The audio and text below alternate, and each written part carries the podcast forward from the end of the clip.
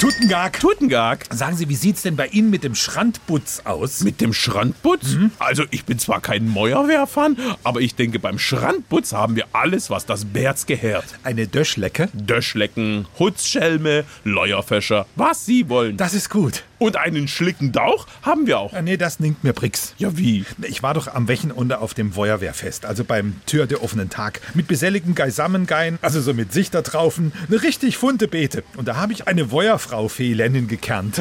Ah, und deshalb sind Sie jetzt Fleuer und Famme für das Thema Schrandputz? Ja, so ähnlich. Wie dann? Naja, jetzt schrennt's im Brit.